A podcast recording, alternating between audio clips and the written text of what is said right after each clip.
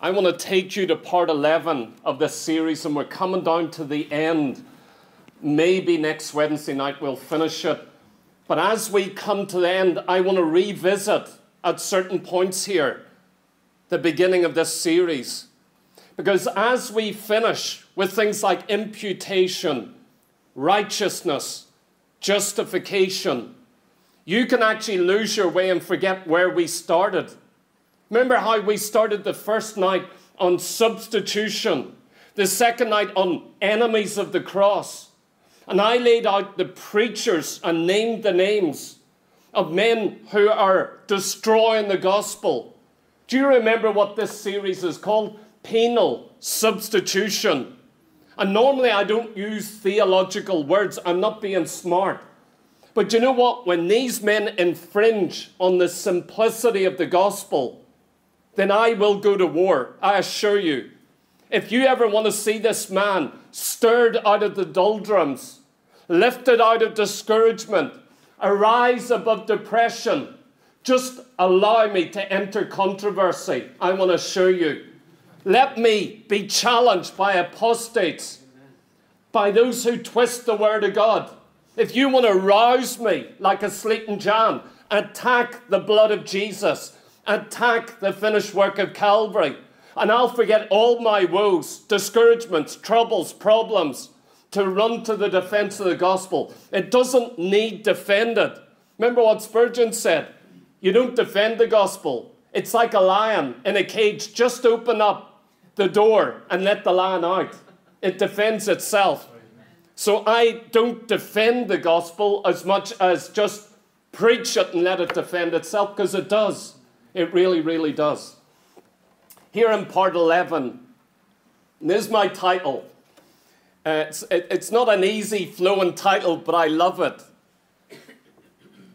It's not an attractive title, but it's glorious. Blessed justification. Or we could say, happy justification. Or we could say, Maybe I should make it this third title A really, really, really happy justified sinner. Let's go to Romans chapter 4 here tonight as we go to this message. Blessed justification. And I'll explain what that means, as I always do. Romans chapter 4, verse 1. What shall we say then? That Abraham, our father, as pertaining to the flesh, hath found. In other words, this was his experience, his testimony. He walked this out, he found it by first hand experience. What are we going to say then? Verse 2 For if Abraham were justified by works, he hath whereof to glory, but not before God. For what saith the scripture. Abraham believed God, and it was counted unto him for righteousness. Now, to him that worketh is the reward not reckoned of grace, but of debt. But to him that worketh not, but believeth on him that justifieth the ungodly, his faith is counted for righteousness even as David also describeth the blessedness of the man, unto whom God imputeth righteousness without works, saying, Blessed are they whose iniquities are forgiven and whose sins are covered. Blessed is the man to whom the Lord will not impute sin. Cometh this blessedness then upon the circumcision only, or upon the uncircumcision also? For we say that faith was reckoned to Abraham for righteousness. How was it then reckoned? When he was in circumcision or uncircumcision? Not in circumcision, but in uncircumcision and he received the sign of circumcision, a seal of the righteousness of faith, which he had, yet being uncircumcised, that he might be the father of all them that believe though they be not circumcised, that righteousness might be imputed unto them also. What remarkable words! And the father of circumcision to them who are not of the circumcision only, but who also walk in the steps of the faith of our father Abraham, which he had, being yet uncircumcised. And we could read much more because it's glorious. Let's pray together.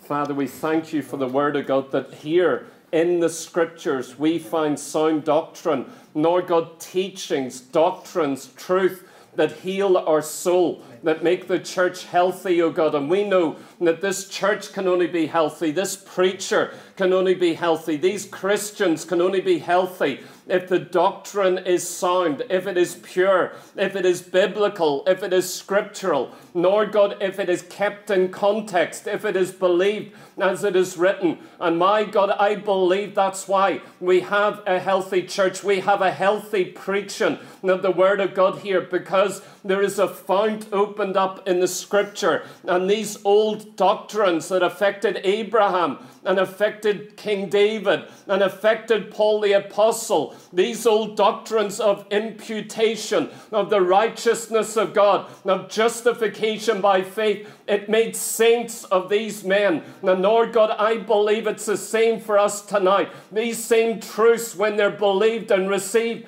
and accepted and submitted to, they radically change us and raise us up as a certain kind of Christian. And my Father, I pray that your Holy Spirit would bless us tonight, that we would be those justified by faith who are truly blessed, that we are happy, that we are rejoicing, that we are glad. Lord God, that we are not subdued by circumstance, our Lord God, feelings, our thoughts, our emotions, or even our sins, O God. But Lord God, we are overcoming by the blood of the Lamb as justified, redeemed, O God, made righteous, O God, walking by faith because we were justified by faith. In the mighty name of Jesus, bless this word to us now tonight. In Jesus' mighty name. Amen. Remember in part one, this part 11, blessed justification. In part one, we preached on substitution of a sinner and of Christ changing places. That's substitution. Our series is on penal substitution, that when Christ takes our place on the cross, which he did, that he became a penal substitution. In other words, when he took our position, which no one can deny, unless you're a rank heretic, someone who doesn't believe the Bible and doesn't truly love Jesus Christ. But if you believe in substitution, Jesus Christ, when he took your place on the cross, your sin was laid upon him.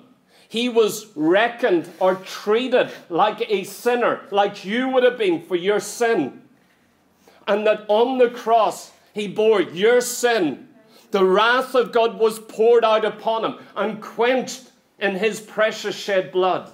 Listen to what it says in 2 Corinthians 5 and 21, where we started. For he, that is God, hath made him, that is Christ, to be sin for you and I, for us, who knew no sin, that we might be made the righteousness of God in him.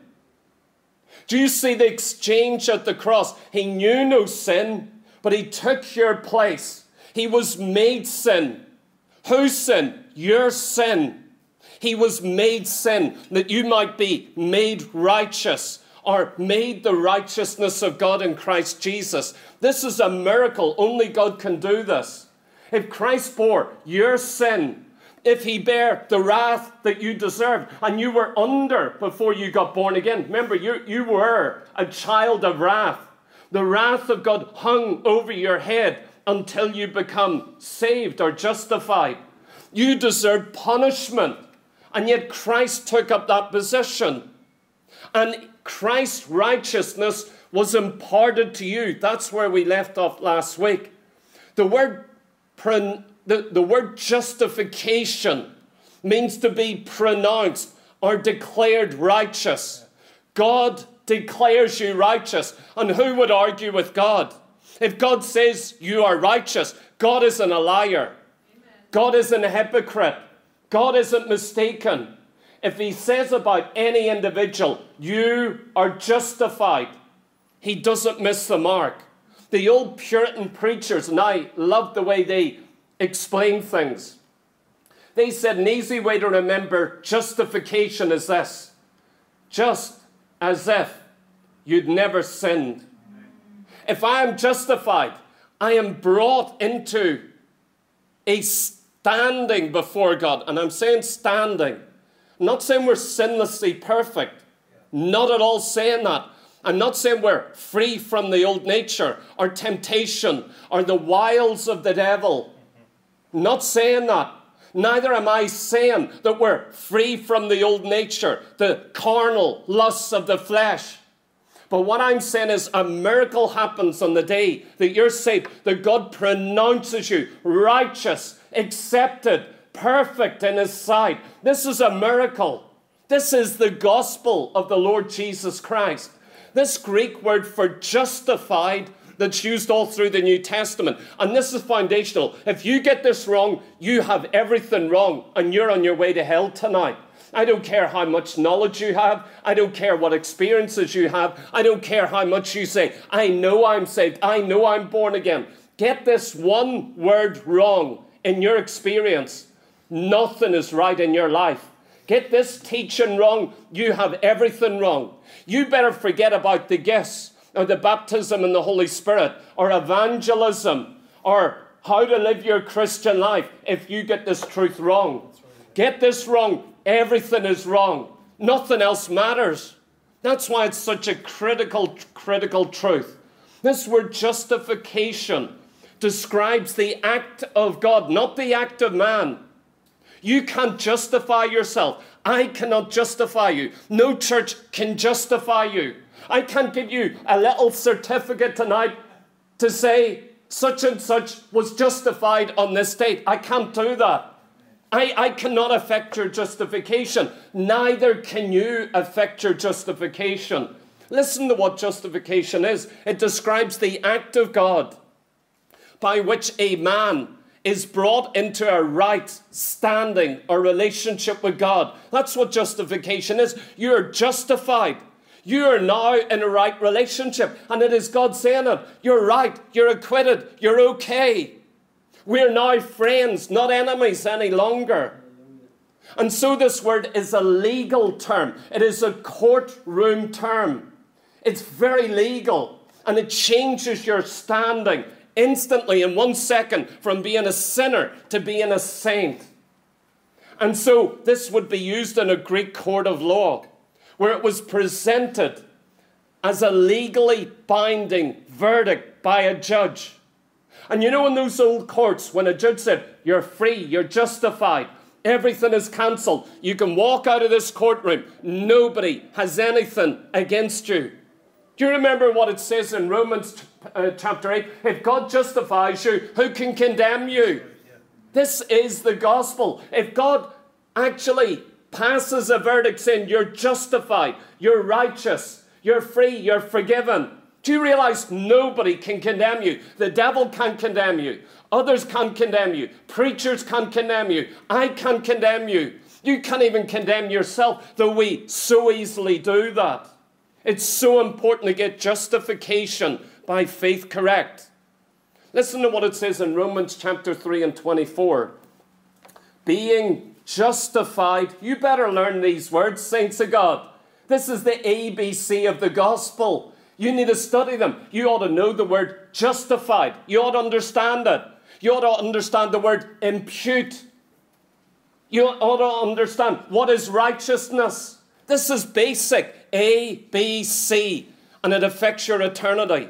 Being justified freely by His grace through the redemption that is in Christ Jesus. And so here you have the scripture saying that it's through the redemption, the shedding of the blood of Jesus on the cross that you've been justified freely. You're justified just as if you'd never sinned. The verdict is being passed. Go free. You're forgiven. The debt is cancelled. What is the basis of that? Christ shedding his blood on the cross. God gives a verdict. If you believe in this one bleeding and dying on the cross, then I give the verdict go free. Go free. You're absolutely free. Again, here that, where we read Romans chapter 4, verse 5. But to him that worketh not, but believeth on him that justifieth the ungodly. Notice here, God only justifies the ungodly. He, you don't earn this. You don't do it as a saint. He doesn't justify the righteous. The Bible never teaches that. God only justifies, acquits, sets free, cancels the debt, or proclaims, You're in a right relationship with me to one kind of person. He only justifies an ungodly sinner, a sinner on his way to hell, a child of wrath, a hell bound, deserving sinner. That's the only kind of person he'll ever justify. You don't get righteous people earning this, deserving it, or working towards it. God only ever justified ungodly persons. At the point they're justified, they're ungodly. They're a sinner before God. And yet, how does it happen? Him that believeth on him who justifieth the ungodly. There is only one who justifies the ungodly. The Catholic Church doesn't. Religion doesn't. The contemporary church doesn't. There's only one who justifieth the ungodly. And listen, it says, His faith, the man who believes on him who justifies the ungodly, his faith is counted for righteousness. You can't earn it, you have to believe it, you have to accept it. You have to receive it as from God. You have to receive justification by faith. Now, God says, I justify you. You can only believe in Christ on the cross, bleeding, dying for sinners. Sinner, do you want cleansed and forgiven? Do you want radically changed tonight? Believe in the Lord Jesus Christ, and all of your sins will be cancelled tonight. You cannot be the same tonight if you believe on a bleeding Savior. It's utterly, radically impossible. This is the simple gospel. Back in Zechariah chapter 3, you have a story. It's amazing. Of the high priest at a time when revival is about to come. But the high priest in Israel, a man of God, it says Satan was at his side, resisting him. Resisting him. Satan himself against this holy man of God who's in ministry. And he goes through a spiritual battle.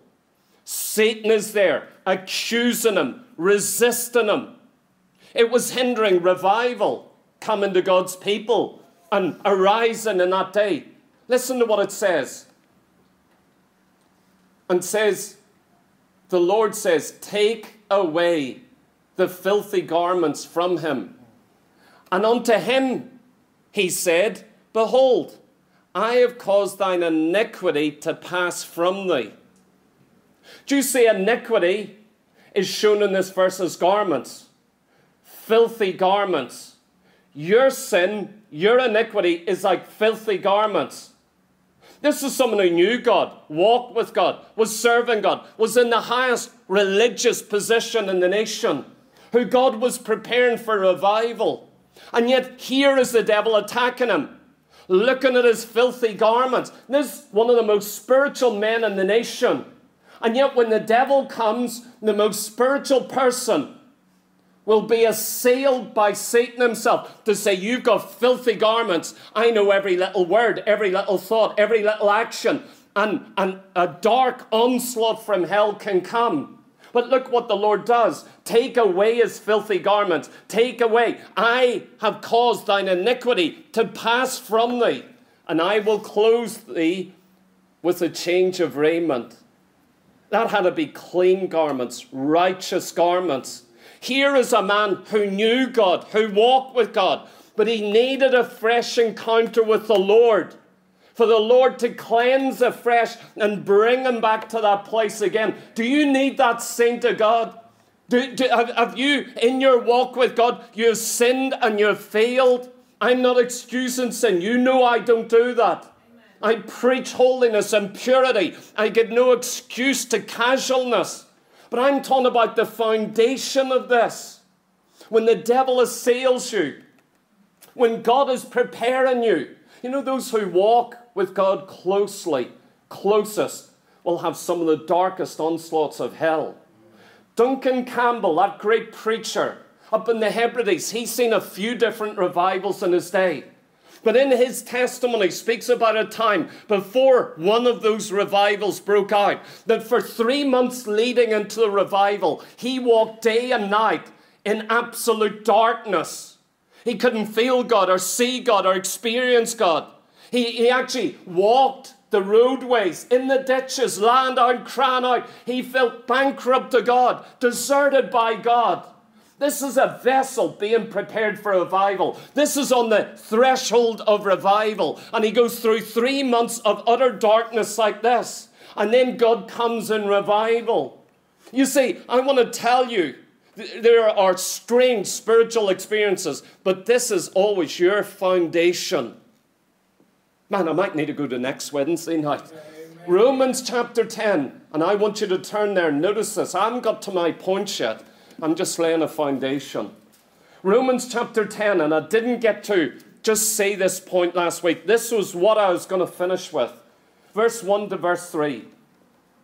Remember what it says about the Jews. Believe verse 3. For they being ignorant of God's righteousness and going about to establish their own righteousness had not submitted themselves unto the righteousness of God. That's where Judaism went wrong.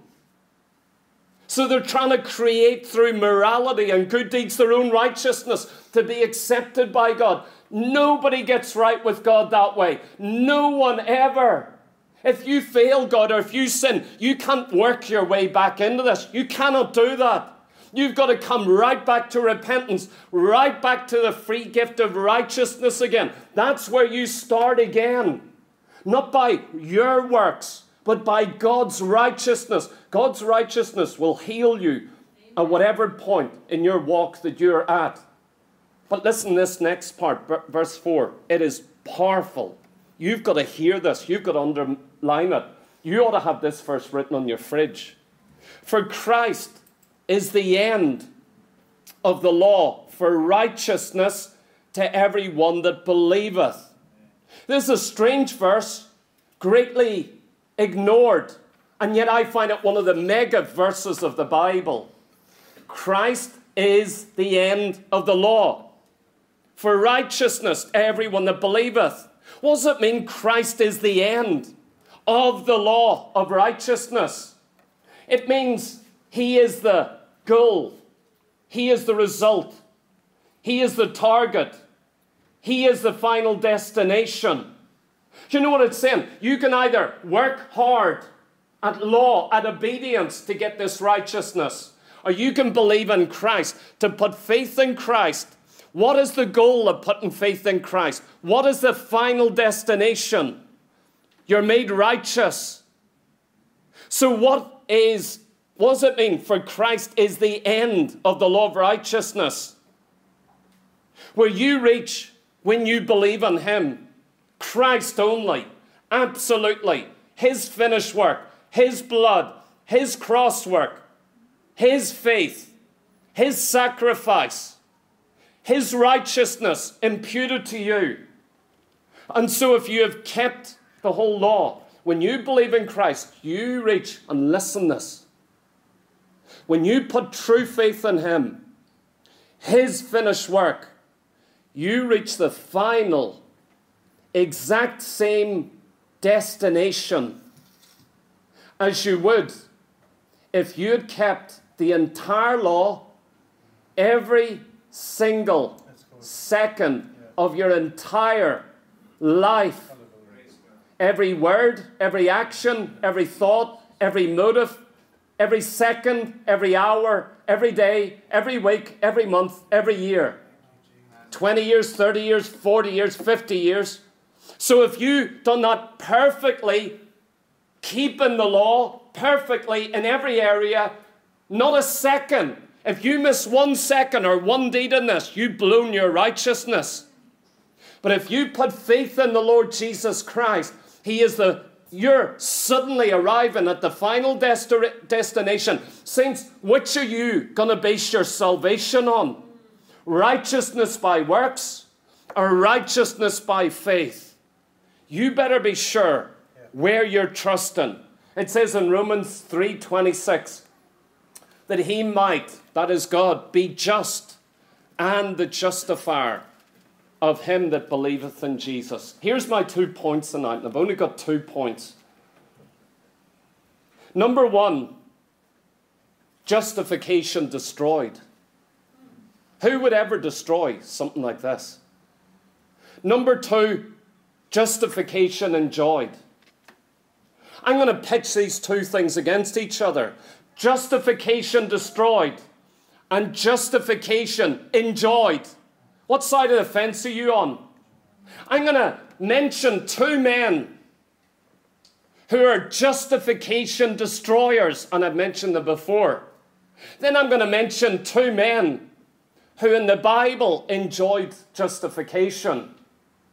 And you can either join these modern justification destroyers, or you can join me with standing with these biblical men who enjoyed justification. And you in your own life, by what you believe and what you hold to, you'll either destroy justification or you'll enjoy justification by how you live and what you believe. So let me take you here. Number one, justification destroyed. You remember in the first weeks I took you to this man called Steve Chalke, an English preacher who I have known all through my through the years watching on television. He's an English preacher who should never have got inroads to the church, but he become very popular. In 2003, he wrote a book called The Lost Message of Jesus. If anyone writes a book about the real Jesus, the lost teaching of Jesus, the real gospel of Jesus, nine, 99 out of 100 of those books need burnt. I've got his teaching, I've got his truths, and it's all contained here. It's a marvelous revelation. Steve Chalke wrote this book, The Lost Message of Jesus. And you remember what he said about penal substitution? Jesus dying in our place, bearing our sins on the cross. He, he called it cosmic child abuse. An angry, vengeful father punishing his son. And he said, This is despicable. I think he's despicable. He's an apostate who, unless he repents, will burn righteously in an eternal hell.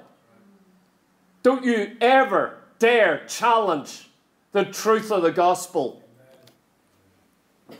I would rather be an atheist who leaves alone than to be in the church breaking up the truth of the gospel. See, men like Steve Chalke are apostates. They are heretics. They are tools of the devil. I believe that they have intimate communion with Satan himself. I believe that.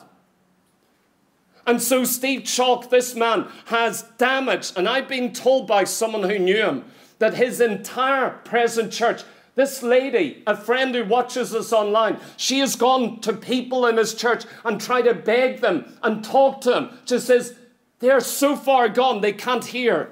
You can't even speak to them. You can't raise any issue.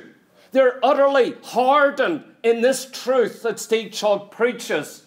You see, Steve Chalke denied that Jesus bare your sin and my sin, and yet he's still on the television and he still writes his mega books, and they go all over the world about the real gospel, the real Jesus, the real Apostle Paul. These men are very, very dangerous. That's my first person I want to pitch against my two biblical men. You can make your choice. Do you want to stand with Steve Chalke? Or will you join with me, stand with two biblical men? Let me mention the other man we dealt with before. N.T. Wright. He's written more than 70 books. He is an outstanding intellectual mind. He is one of the smoothest, most eloquent men I have ever heard in my entire Christian life. I have not heard more. He is so cunning that you can listen to him. And even I would say, boy, he's intelligent, and I haven't got a clue what he's just said. It takes a lot of intelligence to do that. You say, I don't have much intelligence. so I've got to speak plainly, abruptly, clearly, biblically. But he is such a remarkable mind that he can transform the gospel in one generation. And that's what he actually done. He joined together with Steve Chalke, defending Steve Chalke in this in a remarkable way. In fact, he came to the rescue of Steve Chalke and listen to what he said to Steve Chalke. This is very important. So, Steve Chalke is attacking penal substitution, attacking the work of cross. And here is Bishop, he was the Bishop of Durham for the Anglican Church or the Church of England, worldwide famous. Don't think it's only the Anglicans. Do you know all the charismatics followed him? And the emergent church read all of his books. You don't hear of it anymore. And remember, I was in a house, and that old Assemblies of God pastor, he had all those books of N.T. Wright, a pastor in a Pentecostal church, reading this trash. You know why? Because it sounds intelligent. They don't even know what the man is saying. This Bishop Wright actually is a liberal Bible denier. He believes in evolution. He denies the reality of a literal Adam and Eve. He goes, that doesn't matter. He denies a literal physical return of the Lord Jesus Christ. He denies or questions a real eternal hell. In metaphorical language, he is so smooth that you go, did he say that or did he not? Did he deny it or does he actually proclaim it? What does the man believe? Takes a lot of intelligence to blind a generation, I want to tell you. Listen to what he wrote to Steve Chalke When Steve Chalke's being attacked by Christians, evangelicals. So he, he wrote to him and he said, I agree with you, Steve Chalke. But while you're attacking in your way, I will attack in my way by keeping the terminology, but I will redeem it. Do you know what he was saying? I'll change what justification means. I'll change what imputation means. I'll change what the gospel means. I will begin to change these things in a very, very subtle, subtle way. I've got some quotes here from him. And you tell me, what did he actually do? Because you know what? He attacked penal substitution that Jesus bare our sins. In fact, he said of it one book written to defend penal substitution, when he read it, he said, It is deeply, profoundly, and disturbingly subbiblical. What I'm preaching over these weeks, that's what he thought of it. He hates the truth. And so N.T. Wright rethinks the gospel, he retells the gospel, he reconstructs the gospel and he actually has or, or uh, uh, promoted a thing called the new perspective on Paul. And listen, the new perspective on justification. According to him, the church for 1500 years has got the teaching of justification by faith absolutely wrong. And he's restored it. These men are vile. I don't have words for them. And so he says some things about the gospel here. He says, when you go to Romans chapter 10, verse 3, where we just read, he says, One day I suddenly got an insight and revelation. He says, being ignorant of the righteousness of God and seeking to establish their own. In other words, what we have here is a covenant status which is for Jews and Jews alone. Only Jews can work for their righteousness. So it's not for us. Do you know what he does in his writings? He redefines everything. Listen again. Wright says the gospel is not an account of how people get saved. Paul's gospel to the pagans was a philosophy of life. Nor was it even a doctrine about how to get saved. My proposal has been that the gospel is not for Paul a message about how to get saved. The gospel is not a set of techniques for making people Christians. The gospel is an account of how people an account of how people get saved. It is the proclamation of the lordship of Jesus Christ. He says that all of this about justification is not about salvation, it's about your life in the church, being a member in the church. So justification isn't individual, it's corporate, it's the whole church. We are justified. It's not about you getting right with God. And in fact, it's only those who are saved discover, oh, we're justified. It's not something that happens to make you a Christian, it's something that you come into because you are a Christian. He says again, I must stress again, the doctrine of justification by faith is not what Paul means by the gospel. Well, sorry, Mr. Wright, you and I differ because I believe Paul. I'm, just trying to give you a feel here. You need to understand the gospel gets attacked in the bookshops, on Christian media, in the evangelical gatherings. You need to be so, so careful. This man is vile. He goes on to say, righteousness is not an object, He's here denying imputation of righteousness, that God imputes Christ's righteousness to us. He says that's not true. He said that's so wrong.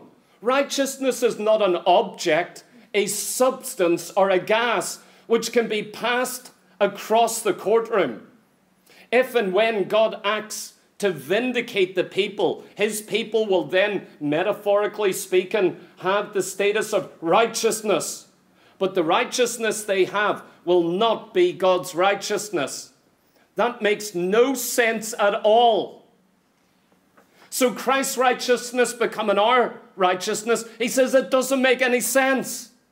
He's so intelligent, so theological, so brilliant.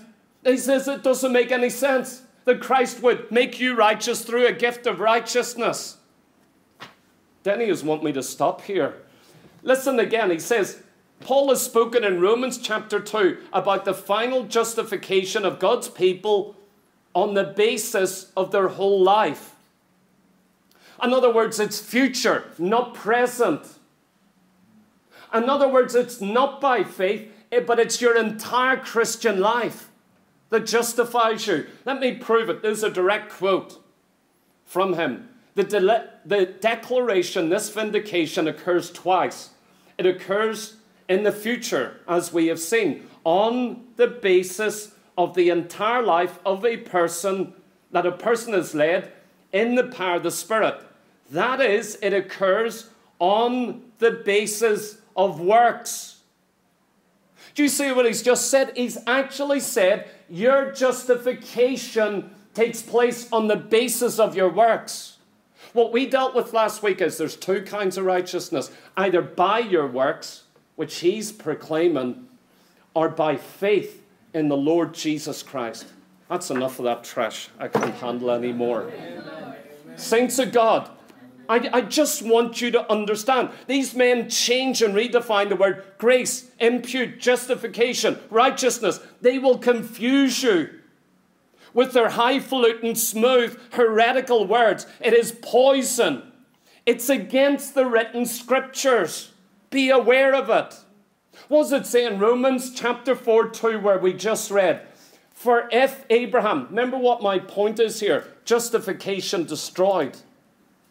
I'm going to show you from scripture that men can destroy justification as preached by Paul. For if, he's bringing up an argument here. For if Abraham were justified by works, let's look what it looks like when men destroy justification. So, okay, let's take Abraham as an example. If Abraham actually had been saved by his works, made righteous, justified, accepted by God because he was perfect, or he lived good, or done everything right, if that happened, What's it say in verse 2? He hath whereof to glory, but not before God. What he's saying is, if Abraham's justified by his works, he's got every reason to glory, but not in God. All the glory goes to him. All the praise. He ought to be saying, Aren't I a great guy? But listen to what it says in Ephesians chapter 2, verse 9. Not of works, lest any man should boast. Do you realize if salvation acceptance by God is by works, you boast. You will boast. I promise you. And when you get someone boasting in their works, they're boasting in themselves. They're not boasting in the work of God. They're actually boasting in their own deeds, in their own works. It says in Romans 3:27, where is boasting then? See, he's talking about justification. It is excluded. By what law? Of works? Does works, good works, remember the Catholic Church is built on this. The entire Catholic Church for millennia has built its salvation. You're saved by works. That's one of the major reasons you, you, that, that I am not a Catholic and I count it heresy and damnable. The entire Catholic Church is built on good works. You're saved by your good works, by your righteousness. Can you point the Catholic to me who is righteous then or accepted of God? You see, it says that it creates a boasting.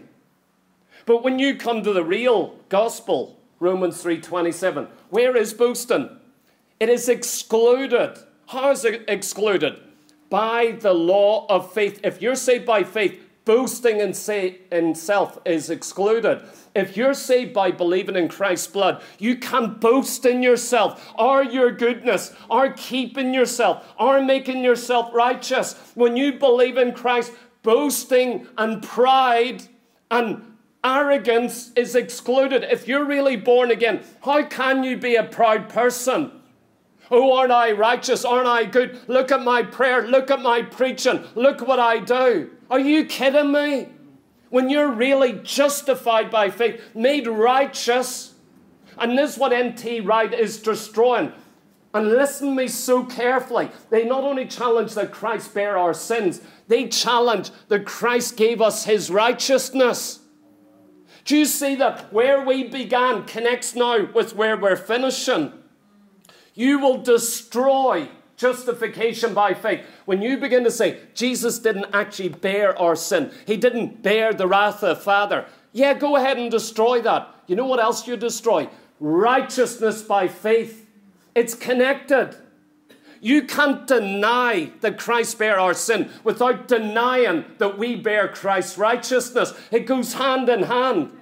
So when you begin to say, I don't believe God the Father poured out wrath on the Son, I don't believe He got punished for my sin, I don't believe He, he suffered the consequence of my sin, then you've destroyed righteousness by faith, and you're going to have to be saved by works. That's your only hope now. You've destroyed the message of the cross. This is why I get so angry, church.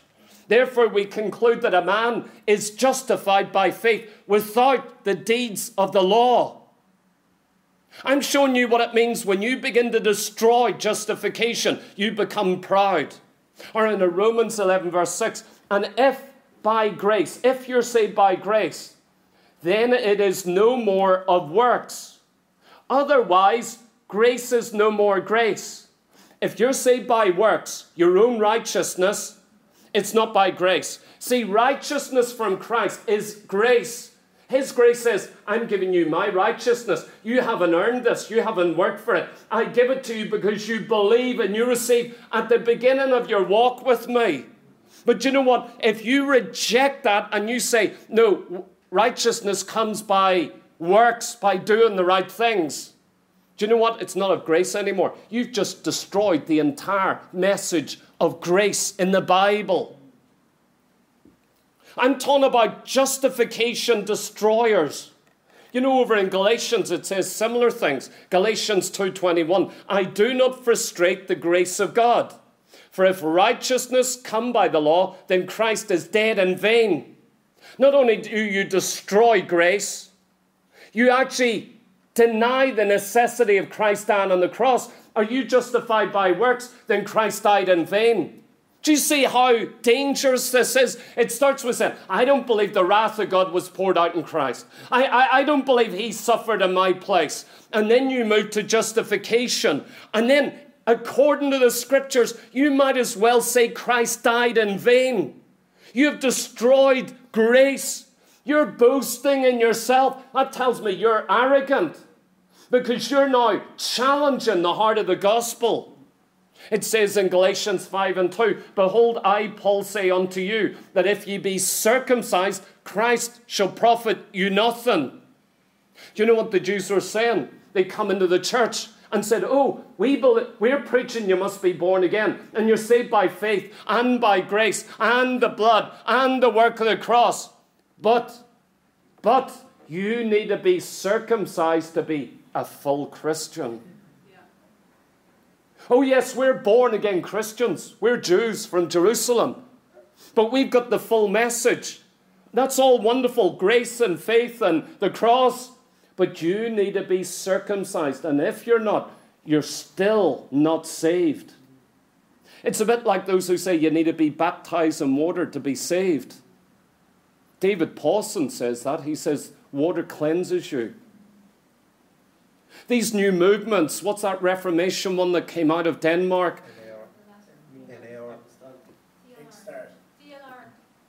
None of you have said the, the last Reformation, that's it, what I was looking for.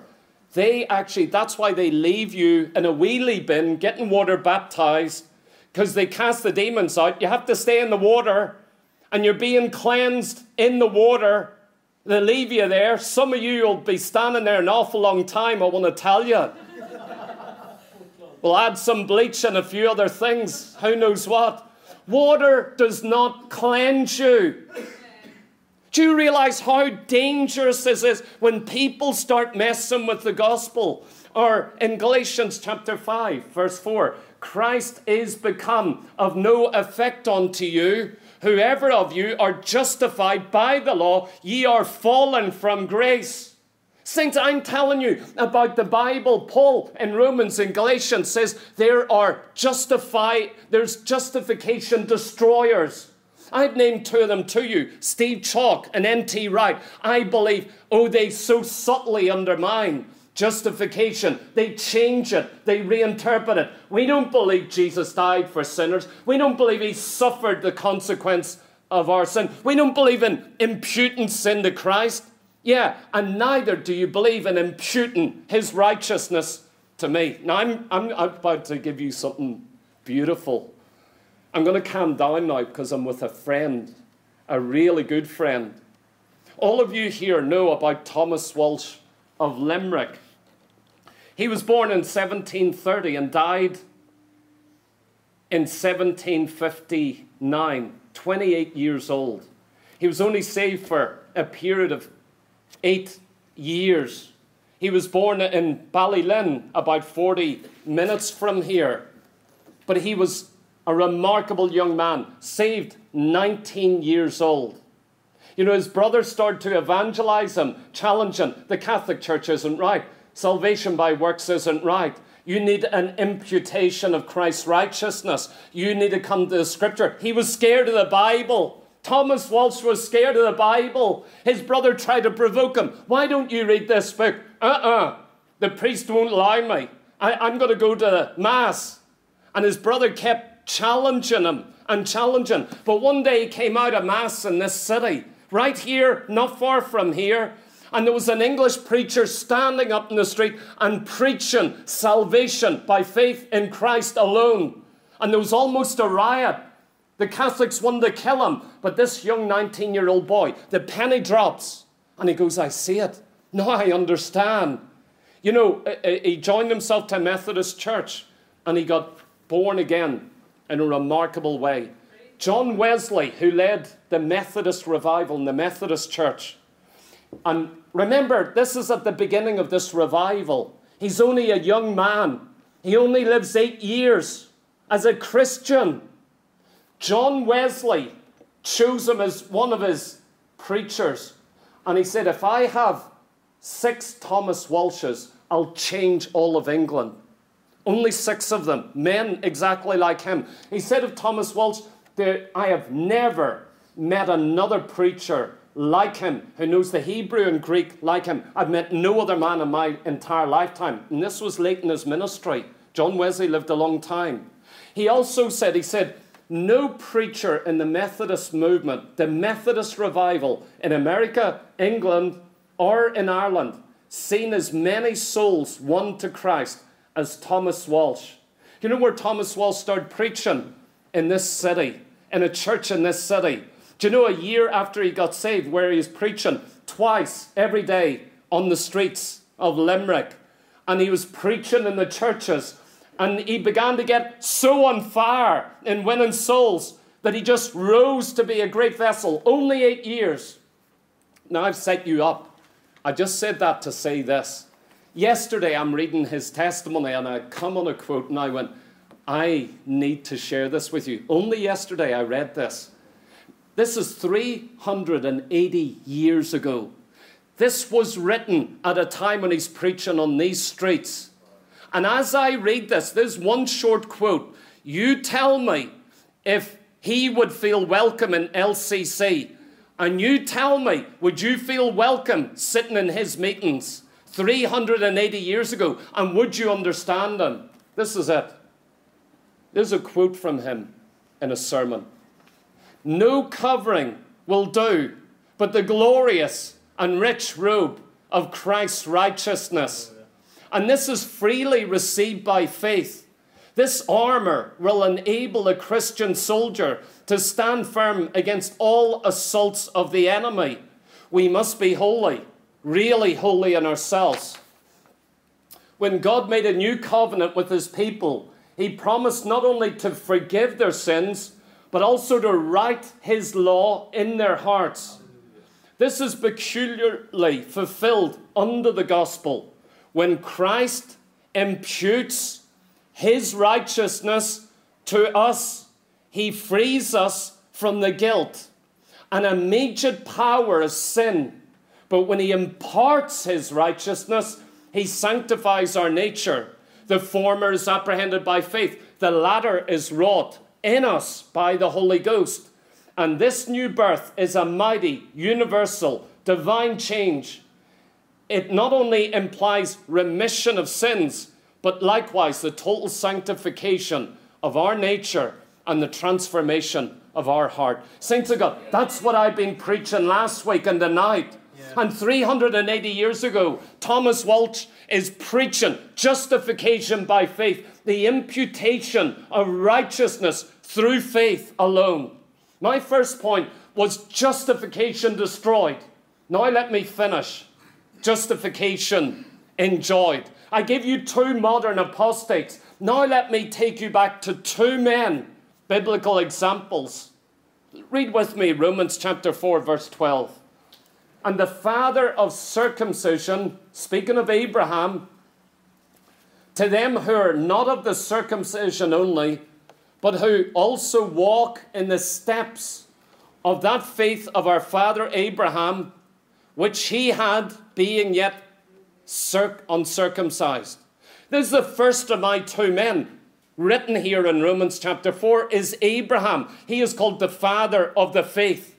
In other words, he is the first, the father, the head, the representative, the example of all those who put faith in God for righteousness, for salvation. What does it say here in this verse? Who it's speaking about us who walk in the steps of the faith of our father Abraham. The first step of faith of Father Abraham was justification by faith.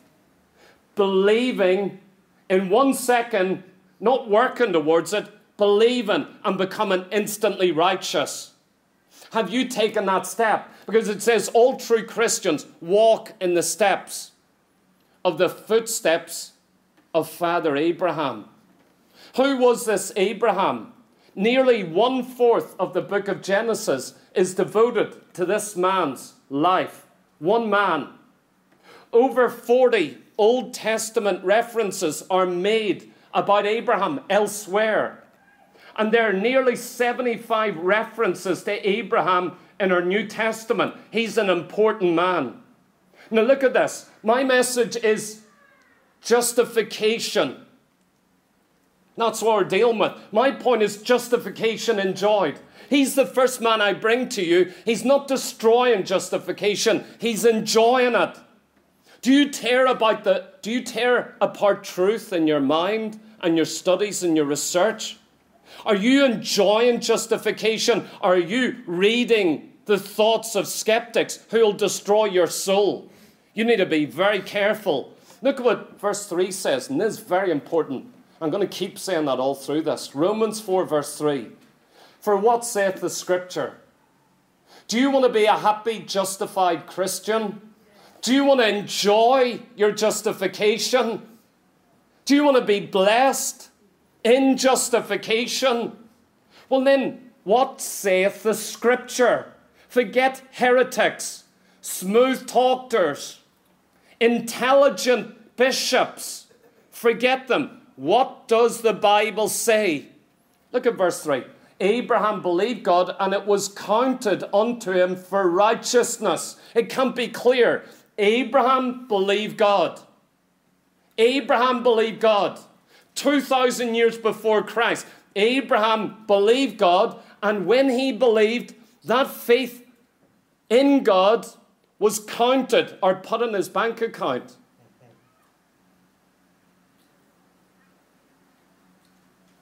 For righteousness. How was Abraham saved? He believed, and the righteousness of God became his because of his faith. Look at this Abraham for a minute. Abraham had been an idolater, a pagan. He worshipped statues. He was a Gentile. He was a sinner. He had no Bible, no understanding of God. But God called him in the middle of the night and he left everything. He left family, home, possessions, everything to follow the voice of God. And in Galatians 3 and 8, it says the gospel was preached unto him, unto Abraham. Do you know, anyone who talks about the gospel, the gospel is preached to Abraham in the Old Testament, clearly in a way that he got saved, because he believed in God and he had righteousness imputed to him. He was made perfectly righteous. He was saved. He was accepted. Saints of God, this is amazing justification enjoyed. Abraham wasn't destroying this truth, he wasn't talking about it, he wasn't ridiculing it, he wasn't undermining it. He was absolutely enjoying it. It says in John 8 56, Your father Abraham rejoiced to see my day. Who is it saying this? Jesus Christ. Jesus is saying, Abraham saw my day. Abraham, by faith, could see the coming of Jesus Christ. Jesus is saying, Abraham saw my day, he saw it, and he was glad. He rejoiced to see it, he was glad to see it. What do you think made Abraham glad? How could Abraham look forward 2,000 years and begin to rejoice and become glad and become really happy? How could he do that? It was by faith. God opened his heart to believe.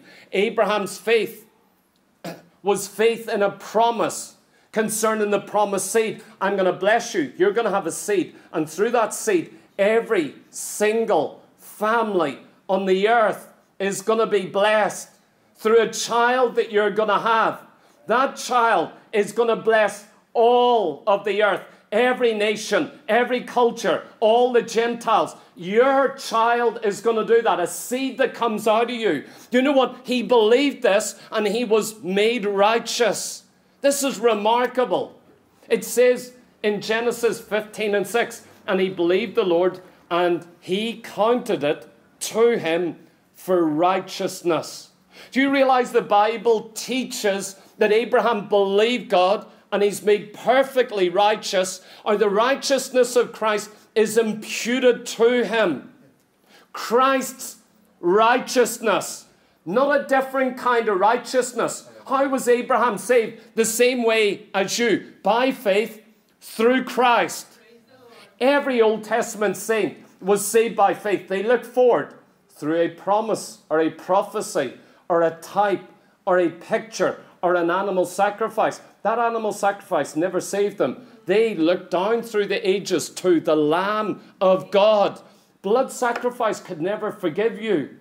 You see, all of these Old Testament saints were saved exactly the same way we were. It says in Romans 4, where we've been reading in verse 18 Abraham, who against hope believed in hope, that he might become the father of many nations. According to that which is spoken, so shall thy seed be. And being not weak in faith, he considered not his own body now dead when he was about a hundred years old.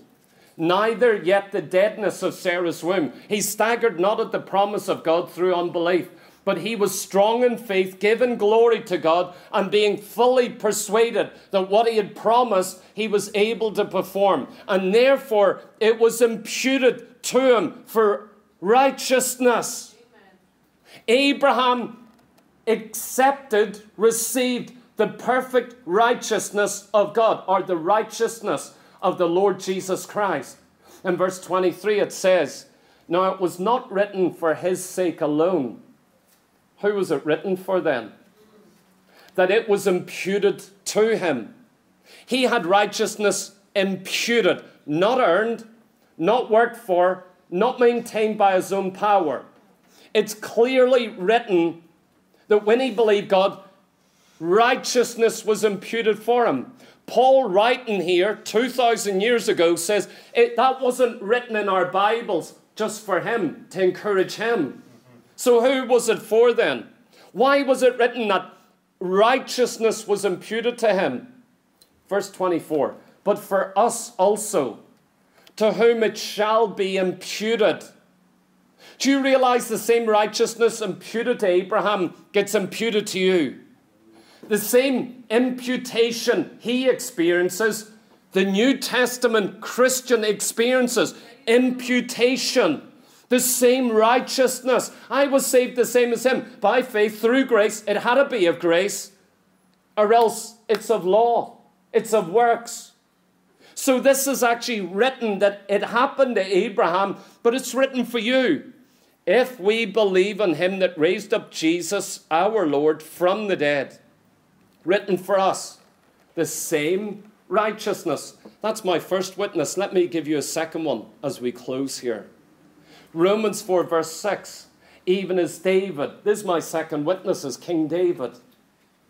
Not only did Abraham have the righteousness of Jesus Christ imputed to him that was offered on the cross, it hadn't even happened yet, and yet it gets imputed to Abraham, then to David. Listen closely what this says. Remember, I'm talking about, I showed you two justification destroyers. Now I'm showing you two justification enjoyers. Abraham enjoyed his salvation. I want to tell you, David enjoyed this salvation. Since if you ever leave this, you're a child of hell. You've fallen away from the faith. You're an apostate.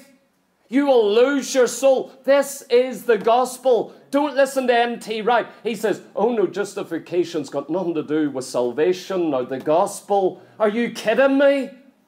Are you kidding? He's an intellectual giant, written 70 books.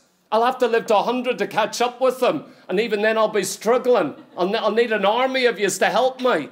But you know what? This giant of a man can't even read Romans 1 that talks about don't be ashamed of the gospel, don't hold down the gospel, don't change the gospel, because therein is the righteousness of God revealed. And that's not righteousness of works, it's the righteousness of God. Why can't these men see what the gospel is?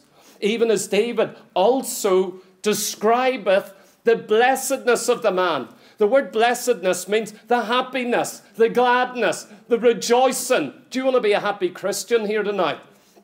I'm going through the darkest trial of my life. My heart is broken in two. I cannot tell you what I'm going through since yesterday, Monday, Saturday. Woe betide the man that would feel what I feel in my heart. But I'm a happy Christian. I'm a rejoicing Christian. I am a glad Christian. Those are my circumstance. But I want to tell you, I haven't lost my joy tonight. I am happy in God. I am happy in the gospel. I am happy in my salvation. I am happy in justification. And so David also describeth, he, David in the Psalms in the Old Testament is describing. Do you realize why I, King David, am so blessed, so happy, so rejoicing? Do you want to know why I'm a really happy man? This is a secret. Because it's a man unto whom God imputeth righteousness without works. David, why are you so blessed? Because God imputed righteousness without works. Without works. He imputed his righteousness to me, and it wasn't my works. My works would have put me in hell. My best would have put me in hell. And he goes on to say here, saying, Blessed are they whose iniquities are forgiven. A direct quote from David. Blessed, happy are those whose iniquities are forgiven. Forgiven, that means to lift them, bear them away, carry them away, take them out of your sight. This is a real thing. Who's the happy man? He's received the righteousness which isn't by works, it's by faith alone. Abraham experienced it, David experienced it, Paul experienced it. You know this, and we've talked about before how there are those in the church, dispensationalists, who say during the tribulation, after the rapture, they'll go back to works salvation. You'll no longer be saved by faith, you'll be saved by works. That is heresy. That's impossible. Abraham was saved by the righteousness of Christ through faith. David was saved. So before the law, under the law, after the law, do you think that for three and a half years, Suddenly, God's going to say, All you bunch facing Antichrist during the tribulation, God help you. I've taken away the Holy Ghost. I've taken away grace. I've taken away faith. Now, God help you. If any of you can keep all of the law and be made righteous, then you'll come to heaven. You know what I read in Revelation? Who is this great multitude who have washed their robes in blood? And now a great multitude Oh, they're the ones who got saved during the tribulation, but they're saved by the blood of the Lamb.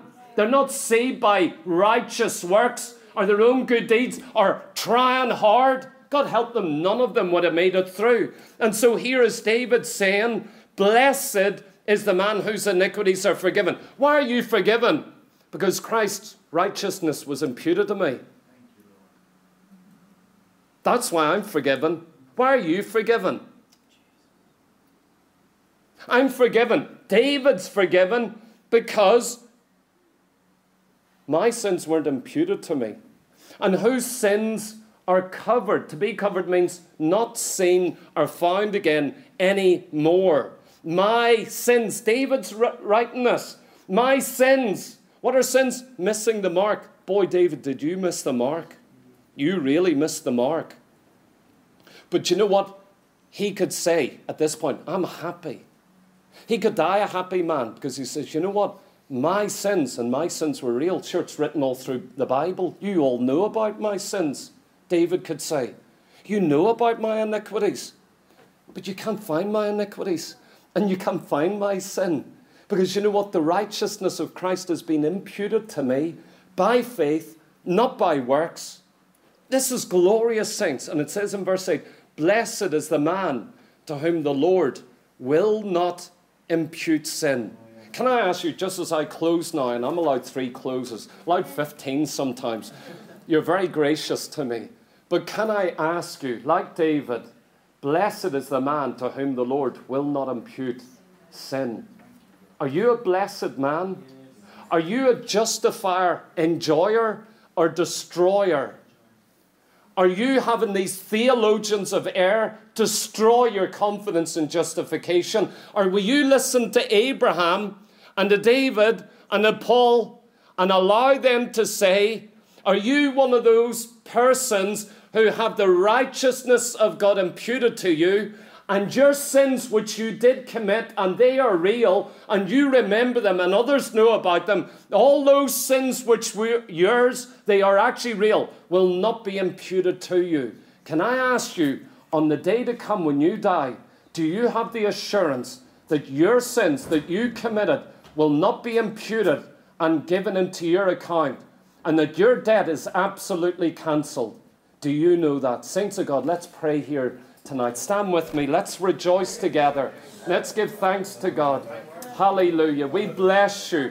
Lord Jesus, we want to be like Abraham and we want to be like David. We want to be, Lord God, justifier enjoyers. We want to enjoy the righteousness of Christ. We want to enjoy this walk of faith, living by faith, walking by faith, believing in the righteousness of Christ. We want to be clothed in that perfect righteousness. My God, thank you that you placed a man like Thomas Walsh in this city to preach imputation, justification, righteousness through faith. My God, revive your church again. Pour out your Holy Spirit that we can make many sinners glad. Lord God, by preaching Christ and Him crucified. We love you, Lord Jesus. Oh, praise you, wonderful Savior. Thank you, Lord Jesus. Thank you, Lord Jesus. Blessed be your name. Oh, we worship you. We adore you. We exalt you. We magnify you. Wonderful Savior. Wonderful Savior. Oh, Are you washed in the blood, in the soul cleansing blood of the Lamb? Are your garments spotless? Are they white as snow? Are you washed in the blood